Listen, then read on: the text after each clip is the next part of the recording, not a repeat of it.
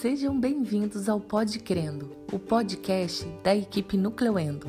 Se você está aqui, é porque deseja dicas clínicas importantes na endodontia para te auxiliar nos seus casos clínicos.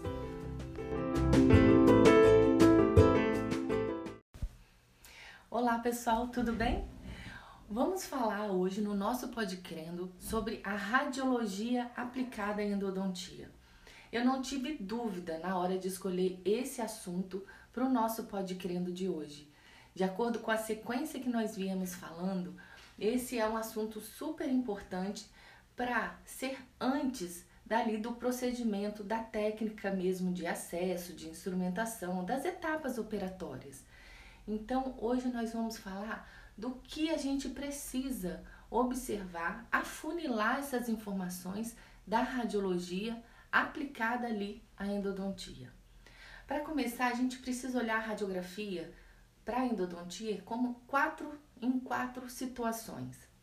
Para o diagnóstico, o diagnóstico é a hora que a gente vai ali observar, procurar cáries, é, infiltrações das restaurações, calcificações, é, situações que vão fechar e nos ajudar a linkar, a funilar ali com o que a gente conseguiu dos testes de vitalidade, com a anamnese do paciente.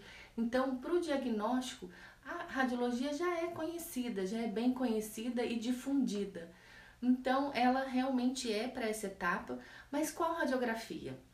Eu gosto muito da panorâmica, porque na radiografia panorâmica, além de todas as vantagens, né, de o custo ser mais acessível, é, de você ter uma facilidade na execução, mas o principal que eu gosto na panorâmica é você conseguir ter uma visão panorâmica desse paciente, é uma visão ampla. E depois você pode afunilar isso e direcionar com uma radiografia periapical do dente que você quer avaliar, né? O dente que você quer tratar o canal ali, tá em questão no seu tratamento. Então, para lesões extensas, a radiografia panorâmica, que é a radiografia indicada para a gente conseguir visualizar. Às vezes a gente tem uma lesão tão grande que numa radiografia periapical ela não, não aparece por inteiro e quem vai realmente dar essa extensão total dessa lesão, dessa situação, é a radiografia panorâmica. Então eu gosto bastante, gosto quando meus pacientes já vêm com essa radiografia é, nessa primeira avaliação, que aí depois eu vou e direciono para a radiografia periapical que é realmente a, a que mostra mais detalhes para a gente ali no diagnóstico. Mas a panorâmica é indicado sim para essa etapa de diagnóstico.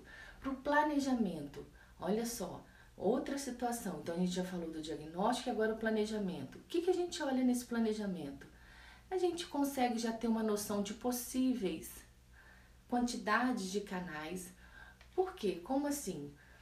Quando a gente olha uma imagem, um exemplo, um pré-molar inferior, que é um dente que tem uma grande variação anatômica, é, você vem com uma imagem radiolúcida, vindo lá da câmara pulpar em direção apical, e de repente essa, essa imagem fica radiopaca ou fica da cor da dentina, se esfumaça e perde a nitidez. Ali a gente pode ter certeza que a gente tem uma divisão dessas raízes ou uma divisão desses canais e acaba tendo um número maior de canais nessa situação. É quando a gente vem com uma imagem nítida da câmara pulpar e quando chega na região média ou apical, essa imagem se esfumaça. Então ali a gente pode ter certeza, procurar um número maior de canais ali naquela raiz. É, curvaturas acentuadas, então nessa etapa de planejamento com essa radiografia, a gente já começa a se organizar para lidar com o canal com essa curvatura. É, verifica se tem necessidade de aumento de coroa. Então, tudo nessa etapa de planejamento.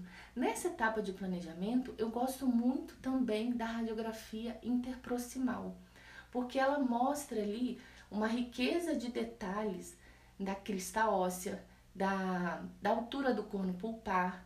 Com essa radiografia interproximal, você pode fazer a medida mesmo com a caneta de alta rotação e a broca inserida nessa alta rotação. Você pode colocar ali na frente da radiografia e ver se aquele comprimento de broca vai ser o suficiente para fazer o acesso. é uma radiografia muito interessante para planejamento de acesso.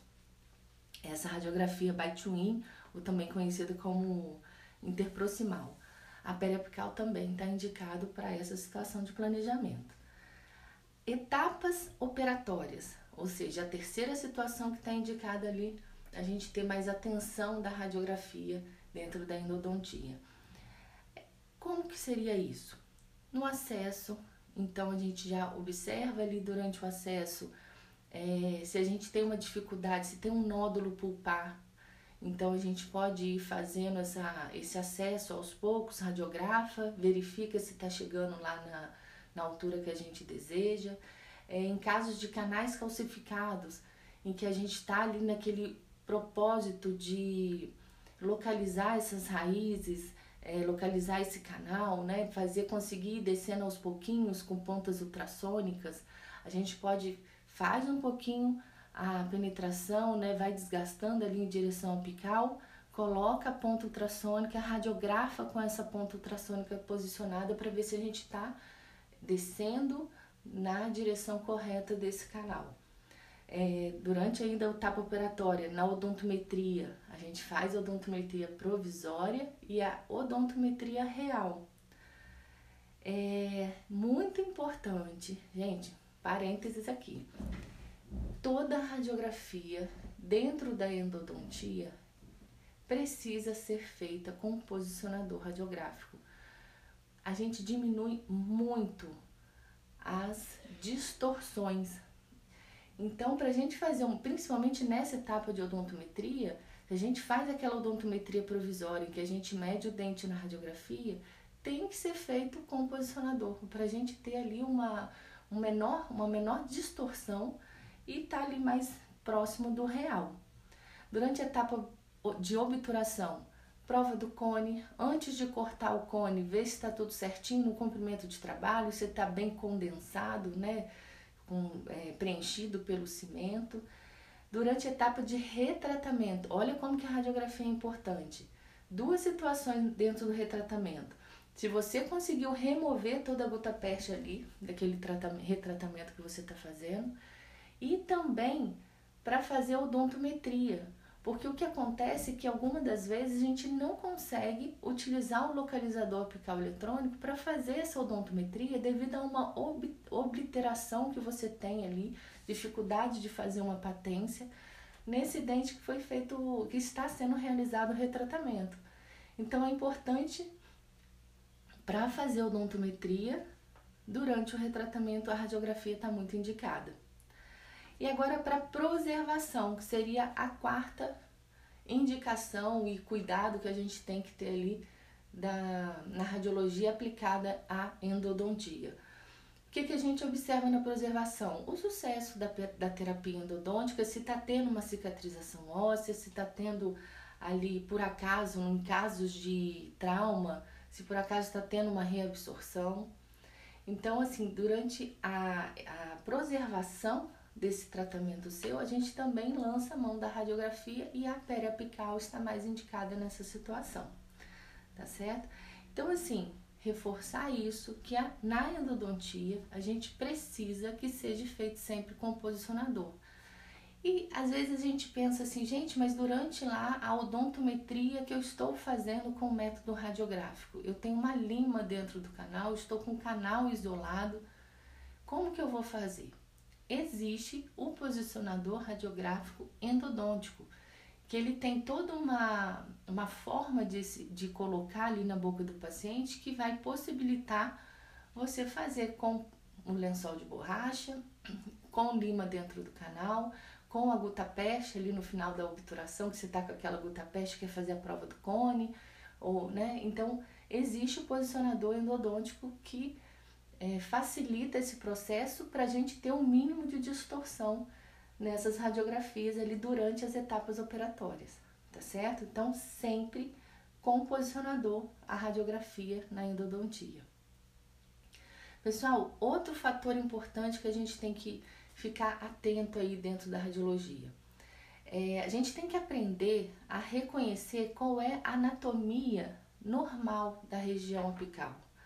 O periodonto apical normal como que funciona, como que ele se, se apresenta ali na radiografia. Porque tendo conhecimento disso, a gente consegue perceber o anormal.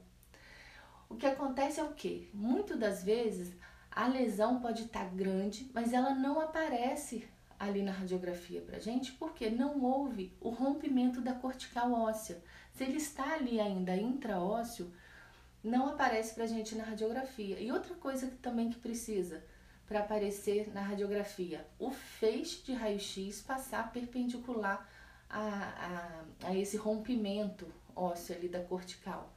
Então, assim, muitas das vezes a gente não consegue isso, só quando a lesão está muito grande já rompeu ali a cortical. Então, uma estrutura anatômica que a gente, se a gente aprender a observar o normal, a gente vai ficar fera para observar e diagnosticar ali a patologia, que é a lâmina dura. Mas vamos começar pelo primeiro, pela primeira estrutura anatômica ali, que é a região, é o ápice da raiz. A, o ápice da raiz, ela é arredondada, às vezes pode estar tá com uma dilaceração, né, que é uma curvatura acentuada, um formato de pipeta, existe a sua variação anatômica. Porém, ela é facilmente submetida a um processo de reabsorção. Em duas situações que a gente tem essa reabsorção principais, né, as duas principais. É, durante a movimentação ortodôntica, a gente tem uma remodelação apical, que a gente tem essas raízes arredondadas, né, reabsorvidas, e no processo de periodontite apical crônica, que também há uma reabsorção dessa região apical. Então é fácil, assim, de certa forma, é fácil a gente ver na radiografia quando a gente tem essa região ali remodelada e por esses processos. Uma outra situação que acontece com a região do ápice é a hipercimentose. Essa hipercimentose ela acontece por processo de agressões lentas, uma atrição, sabe, um bruxismo leve ou um processo de extrusão do dente acaba formando uma hipercimentose. O que acontece é que esse tipo de situação é, confunde a gente na hora de fazer uma odontometria. Né? A gente fica meio perdido. Por isso que eu acho tão importante é, adquirir o localizador apical eletrônico que a gente consegue eliminar todas essas interferências, tá certo? Segunda estrutura anatômica, ligamento periodontal. O ligamento periodontal é uma estrutura que aparece na radiografia radiolúcido. Então, e ela vem é, contornada pela lâmina dura, que é radiopaca. Então, esse o conjunto das duas estruturas, ligamento periodontal e lâmina dura, é fantástico e fundamental na hora da gente dar o diagnóstico e observar a característica ali do dente, do normal, para conseguir identificar o anormal. Então, muitas das vezes a gente consegue perceber é, a patologia em si, uma lesão, quando a gente vê esse rompimento da lâmina dura, um rompimento sutil, que a gente vem com aquela imagem radiopaca, vem delimitando ali a raiz do dente e de repente não tem mais, rompe esse, essa lâmina dura e aí volta contornando ali mais para a região média né, e cervical, a gente volta a ter essa lâmina dura ali. Ou também a gente pode, tem gente que prefere observar a região radiolúcida, que vai observar então que? Um espessamento do ligamento periodontal. Então a combinação dos dois é muito importante para a gente conseguir identificar as patologias ali nas, nas patologias periapicais. Tá certo? Então, prestem atenção, comece a treinar, olhar a radiografia e enxergar a lâmina dura. Olha a radiografia, lâmina dura e ligamento periodontal. Vocês ficando craques nisso, vocês vão conseguir identificar de maneira precoce muitas patologias periapicais, tá certo? Então, uma outra situação que eu acho fundamental falar aqui para vocês é com relação às variações anatômicas específicas ali dos locais que acabam confundindo a gente na hora de olhar uma, uma radiografia. Então, são variações, são estruturas anatômicas que nós temos, que os pacientes têm, e que acabam sobrepondo a raiz. E por que, que é importante a gente observar isso? Porque essas imagens que sobrepõem na radiografia pode confundir com algum tipo de patologia, lesão, lesão cística, e também porque sobrepõe e atrapalham muitas das vezes a gente visualizar o que a gente quer naquela raiz. Então, uma imagem muito radiopaca, quando sobrepõe a raiz, acaba atrapalhando a gente visualizar o que a gente quer naquela raiz.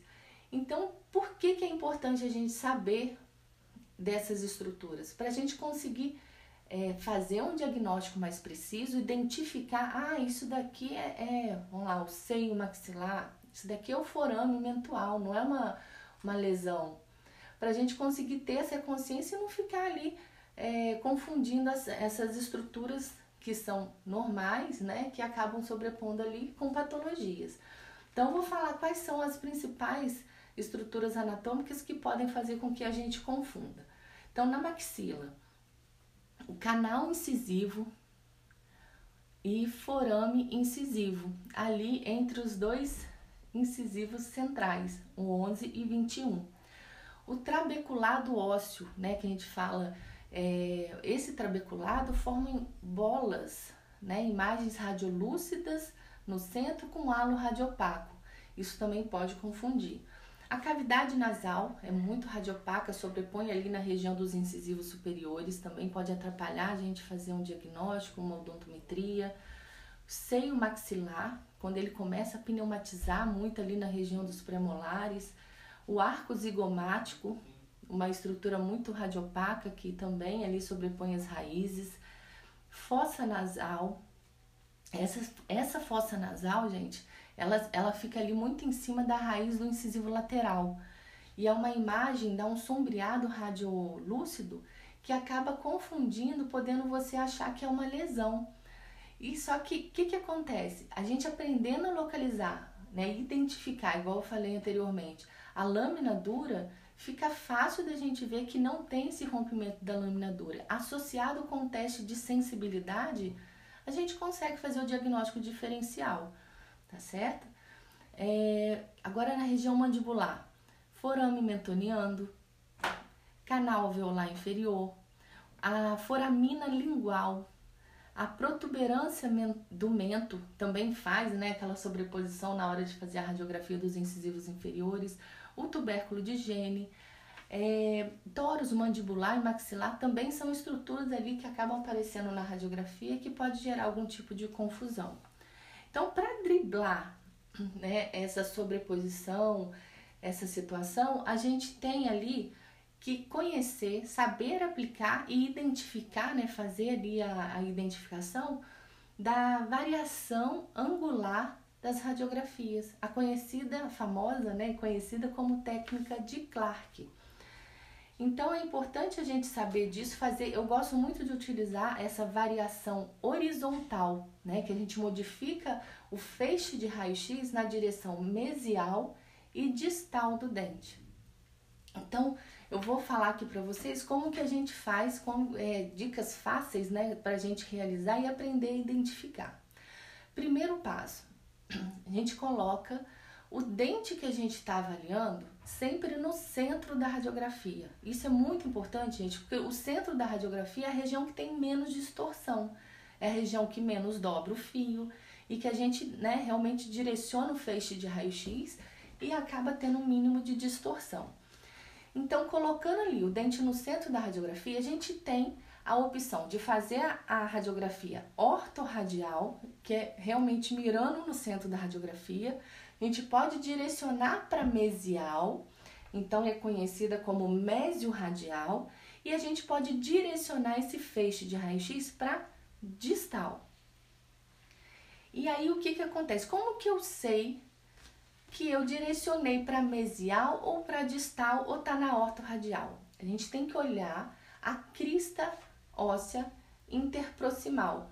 A nitidez que a gente tem desta crista óssea é que vai dizer para a gente se a gente está numa radiografia mésio, orto ou disto. Então, se eu pego, vamos lá, imaginem comigo um primeiro premolar superior. Vamos pegar o superior. Se eu tenho a crista óssea na mesial desse primeiro premolar superior, nítida na radiografia, quer dizer que eu, só ela tá com maior nitidez, tá, gente? Então quer dizer que eu fiz a mesio-radial. Se eu tenho a crista marginal da, na mesial e na distal desse dente de maneiras iguais, nitidamente iguais, quer dizer que eu tirei a ortorradial. E quando eu tenho uma maior nitidez da crista óssea na região distal desse premolar, quer dizer que eu fiz uma incidência disto-radial. Então, daí a gente já começa a, a conseguir identificar qual foi a incidência né, dessa variação é, horizontal, variação angular horizontal, de qualquer radiografia. Não precisa ser a radiografia que eu tirei, porque agora eu já consigo pegar uma radiografia, observar a nitidez da cristal óssea e ver se o profissional direcionou esse feixe de raio-x para orto, disto ou médio. E agora, segundo passo, identificar quando a gente quer dissociar uma raiz, que eu tenho uma raiz na, me, na vestibular e uma raiz na, na palatina, como exemplo, o primeiro premolar superior, né, que é, uma, é um dente que normalmente tem dois canais, e é um na vestibular e outro na palatina. Se eu faço essa radiografia ortorradial, eu vou ter a sobreposição das duas raízes, na maioria das vezes. Então, tá, eu decidi que eu vou mesializar esse feixe de raio-x. Eu mesializando esse feixe de raio-x, eu vou ter a crista é, óssea na região mesial nítida e o canal que aparecer para mim na radiografia, mas para mesial, né, eu vou ter o canal palatino.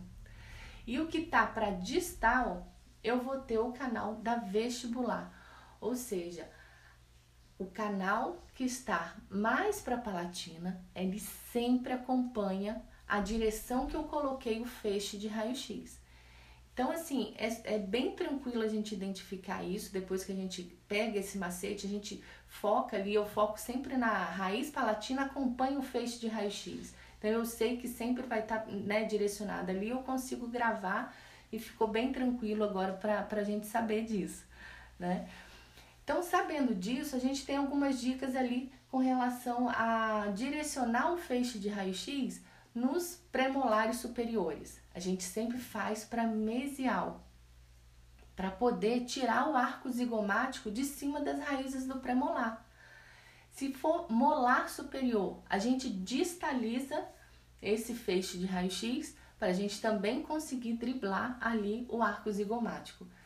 Tá certo, pessoal? E já na região do, dos premolares inferiores, a gente já pode tirar ali uma ortorradial que a gente não tem tantos acidentes anatômicos ali que interferem, mas se pegar mais para molar inferior, é interessante a gente mesializar porque a gente tem ali a linha oblíqua externa que acaba também sobrepondo as raízes dos molares inferiores. Tá certo? Então, ó, essas foram as dicas da radiografia aplicada à endodontia. Espero que vocês gostem e peguem essas dicas que vale muito a pena, que eu consegui simplificar bastante o que, que, que é importante né, dessas radiografias, o que, que a gente tem que observar ali para o nosso tratamento de canal. Pessoal, um forte abraço e até a próxima! Acesse o nosso site e conheça mais sobre o nosso curso de endodontia online e venha aprender uma endodontia descomplicada